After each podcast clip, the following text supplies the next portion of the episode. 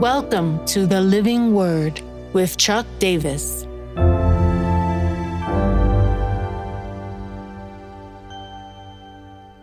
First Peter 5:10 established. And after you have suffered a little while, the God of all grace, who has called you to his eternal glory in Christ, will himself restore, confirm, strengthen, and establish you. Peter here is setting our struggle in the Christian life and the suffering that we might experience as the world is moving away from him uh, into an eternal, long term trajectory perspective. Uh, he says, after you have suffered a little while, it's a reminder that the suffering is only temporal. Uh, our lives are a bit longer. We, we have a longer life expectancy than in the biblical times, uh, but their lives were, were relatively short, uh, though suffering can make that shortness of time feel really long.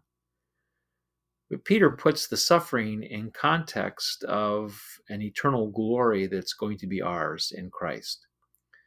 Uh, it's interesting that the calling of God earlier was with the possibility that He has called us into suffering roles, that we would participate in Christ's suffering, and it would be valuable for our ongoing testimony. But the God of all grace, the one who has called us, uh, not only comes with us in that suffering, he promises a glorification. Uh, Peter doesn't just keep it in the eternal he, he he's not in some ways denying the reality of the struggle of the space we're in and that god can even bring victory in this space uh, he gives us blessing that god himself would restore confirm strengthen and establish. Um, these declarations are about the ongoing work of god.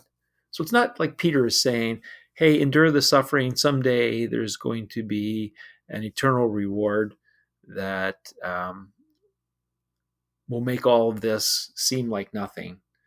Uh, the suffering is real, but in that, God can restore us, He can confirm, He can strengthen, He can establish.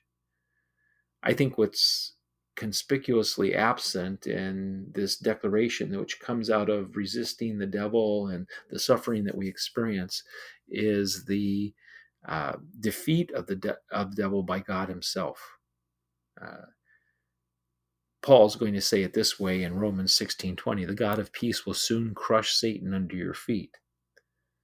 Um, we know that Jesus is victorious, but there's an ongoing process of God uh, establishing His victory uh, through us. Uh, the reminder here in the so what is it's battle on. Um, we're in a struggle, but we are not in a struggle in our own strength. Uh, we have a God of all grace, a, a God who in, bestows upon us uh, restoration. He, he's the God that will confirm his presence with us in the course of the battle. He will strengthen us when the battle especially rages. And in all of this, we become established in him. Uh, that's a pretty good promise um, I would like there to be a time where the battle uh, just subsided. And there's ebb and flow in battle. Uh, the nature of spiritual warfare, there's intensity, like Jesus being driven into the wilderness, and other times where it's less, but it never goes away. I've often said, I wish Satan would take a vacation. Because even when I go on vacation, he shows up in places like that. But the reminder is it is a battle. And so I need to battle on. Uh, the battle is on, so I battle on. I take up my armor and I stand firm, being strong in the Lord as I'm instructed in other places of Scripture. So, Lord, today, uh, each one listening is at a different place of intensity of battle, but we're all in battle. So we take up your armor.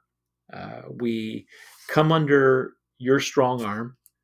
Uh, we acknowledge that you are the God of all grace, the God who endows us with everything we need to be victorious and stand strong in this world.